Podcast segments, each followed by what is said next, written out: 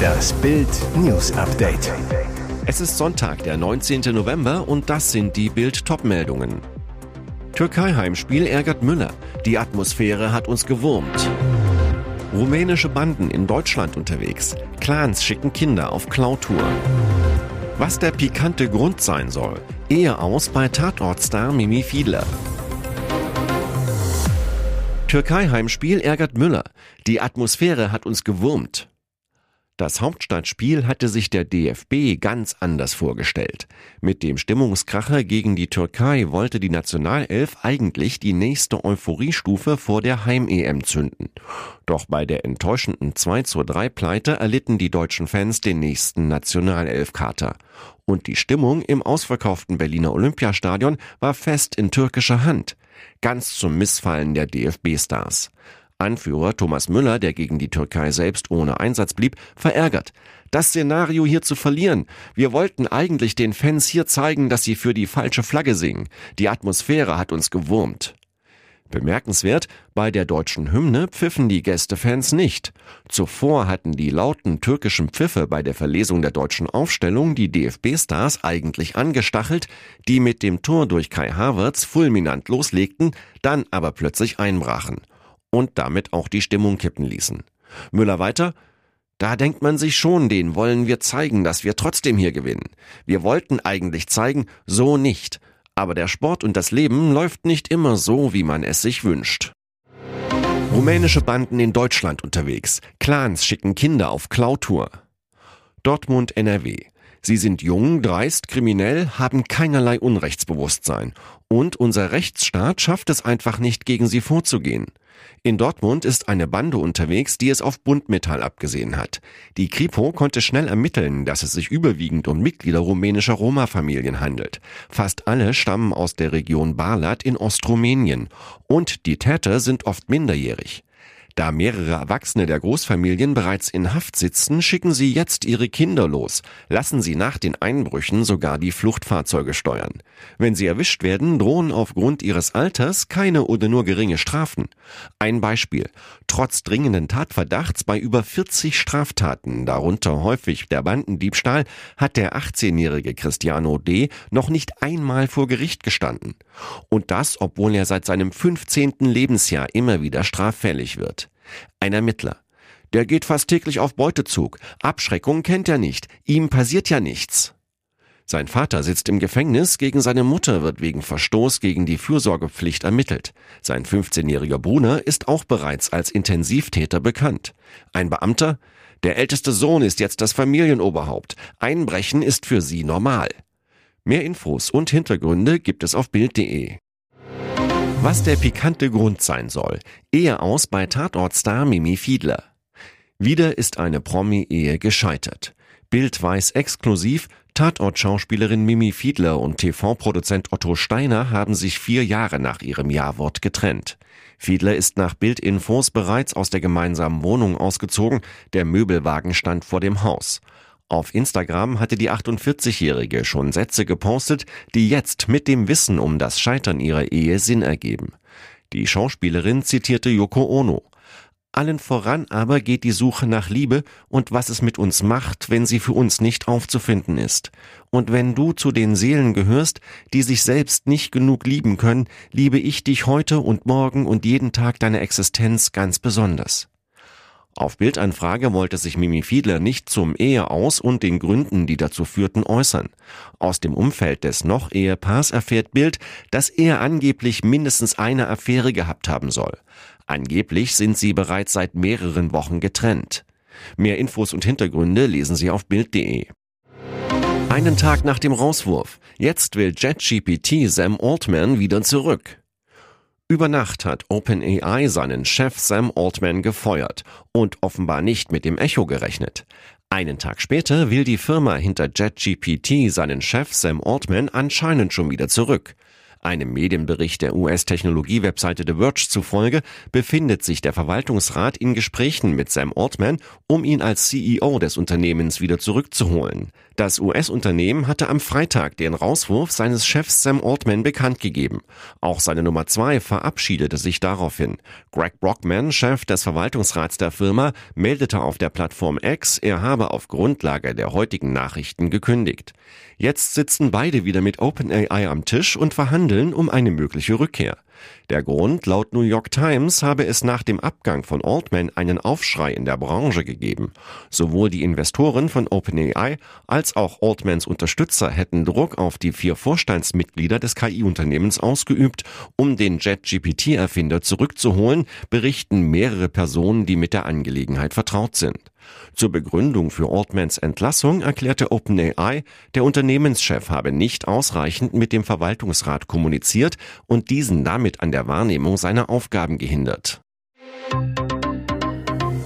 Und jetzt weitere wichtige Meldungen des Tages vom Bild Newsdesk. Es ist ein Hoffnungsschimmer für tausende Angehörige verschleppter Israelis. Laut einem Bericht der US-Zeitung Washington Post sollen Israel und die palästinensische Terrororganisation Hamas kurz vor einem Geiseldeal stehen, bei dem Dutzende Verschleppte freikommen könnten.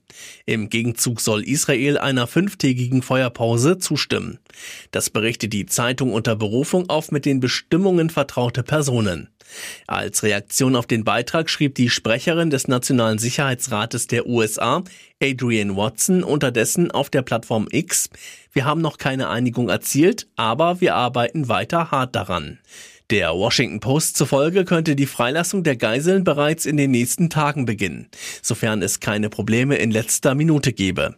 Die Einstellung der Kampfhandlungen soll demnach auch ermöglichen, dass deutlich mehr humanitäre Hilfe, einschließlich Treibstoff, von Ägypten in den Gazastreifen gelangen kann. Der Entwurf des Abkommens sei in wochenlangen Gesprächen in der katarischen Hauptstadt Doha zwischen Israel, den USA und der Hamas ausgearbeitet worden. Die palästinensische Hamas hatte am 7. Oktober Israel überfallen und mehr als 1200 Menschen ermordet. Mehr als 200 wurden in den Gazastreifen entführt, darunter auch Frauen, Greise, Kinder und Säuglinge. Mord, Vergewaltigung, Gewalt gegen Juden. Wer solche Straftaten begeht, soll seine deutsche Staatsbürgerschaft verlieren, wenn er noch eine zweite hat. Das fordert Bayerns Innenminister Joachim Herrmann. Er sagte zur deutschen Presseagentur, Straftätern mit doppelter Staatsbürgerschaft muss die deutsche Staatsangehörigkeit aberkannt werden können, wenn sie sich erheblich strafbar gemacht haben und damit in schwerwiegender Weise wesentliche Interessen unseres Gemeinwesens beeinträchtigen. Wer derartiges verübe, solle sich nicht mehr auf die Privilegien der deutschen Staatsbürgerschaft berufen können, so Hermann. Stattdessen müssten diejenigen, deren weiterer Aufenthalt die Interessen unseres Gemeinwesens schwer beeinträchtigt, in ihre Herkunftsländer zurückgeführt werden können. Notwendig ist dafür eine Änderung des Grundgesetzes. Diese kann nicht ohne Zweidrittelmehrheit im Bundestag beschlossen werden. Die gegenwärtig von der Ampel-Bundesregierung geplante Reform des Staatsangehörigkeitsrechts verschärfe den Handlungsbedarf, weil Einbürgerungen in Deutschland erheblich erleichtert und Doppelstaatsbürgerschaften zur Regel werden sollten, meint Hermann. Hier ist das Bild News Update. Und das ist heute auch noch hörenswert. Finanzminister Christian Lindner lehnt Steuererhöhungen ab. Wir müssen mit weniger Geld wirksamere Politik machen. Finanzminister Christian Lindner erlebt turbulente Tage. Am Mittwoch hat das Bundesverfassungsgericht die Umschichtung von Corona-Krediten in den Klima- und Transformationsfonds für ungültig erklärt. Lindner fehlen jetzt 60 Milliarden Euro, die für Projekte zur Energiewende eingeplant waren. Gestern forderte SPD-Chefin Saskia Esken das Aussetzen der Schuldenbremse. Im Bildinterview erklärt der Minister, was das Urteil für den Haushalt und die Zukunft der Ampel bedeutet. Bild hat gefragt, können Sie versprechen, dass es keine Steuererhöhung mit Ihnen gibt? Lindner, mehr noch, wir entlasten die Menschen. So bleibt die Mehrwertsteuer auf Gas länger niedrig, die Stromsteuer sinkt für das produzierende Gewerbe. Vor allem aber werden wir bei der Einkommensteuer um rund 15 Milliarden Euro entlasten. Zum Beispiel wird der Grundfreibetrag von 10.908 auf 11.784 Euro steigen. Der Kinderfreibetrag von 6.024 auf 6.612 Euro. Die arbeitende Bevölkerung habe ich im Blick Es darf nicht sein, dass in der Inflation nur Sozialleistungen steigen. Das ganze Interview lesen Sie auf Bild.de. Masked Singer startet mit Schlagersensation. Im Okapi steckte eine ESC-Legende. Auf sie kam keiner. Die Masken sind wieder los. Am Samstagabend startete die bereits neunte Staffel von The Masked Singer. Moderator Matthias Optenhöfel begrüßte die Jury, wie immer mit dabei Moderatorin Ruth Moschner. Als neues festes Jurymitglied durfte Sänger Alvaro Soler miträtseln. Moderator und Experimentierfan Jenke von Wilmsdorf war als Gastjuror dabei. 78-jähriger ESC-Star steckt im Okapi. Das Tier aus Afrika präsentierte sich als farbenliebender Einrichtungsfan. In den Hinweisen verriet das Okapi jedoch, dass es seine Farben nicht immer hatte. Ich selbst und alles um mich herum wirkte farblos. Erst ein Regenbogen verhalf dem Tier zu einem glücklicheren Leben. Auf der Mask Singer Bühne performte das Okapi den Song Aiko Aiko und sorgte damit bei Jenke von Wilmsdorf für eine erste Eingebung. Das ist eine Grande Dame. Die Reaktion fiel dafür umso überraschter aus, als sich das Okapi am Ende der Sendung den Kopf absetzen musste. In Erscheinung trat ESC-Star und Sängerin Katja Epstein. Mit Grand Dame hatte Filmsdorf also recht. Das Publikum jubelte, während Obdenhöfel direkt ein Kompliment parat hatte. Wie fantastisch du aussiehst, Katja. Die hatte jedoch unter ihrem Okapi-Kopf harte Arbeit geleistet, wie sie erklärte. Das war eine schweißtreibende Sache. Ein großes Lob richtete Epstein an das Kostümteam der Show. Das ist ein Kunstwerk. Und nun noch eine Werbung in eigener Sache. Sichere dir jetzt Bild Plus und Amazon Prime für nur 8,99 Euro im Monat dein Mix aus News, Shopping und Entertainment.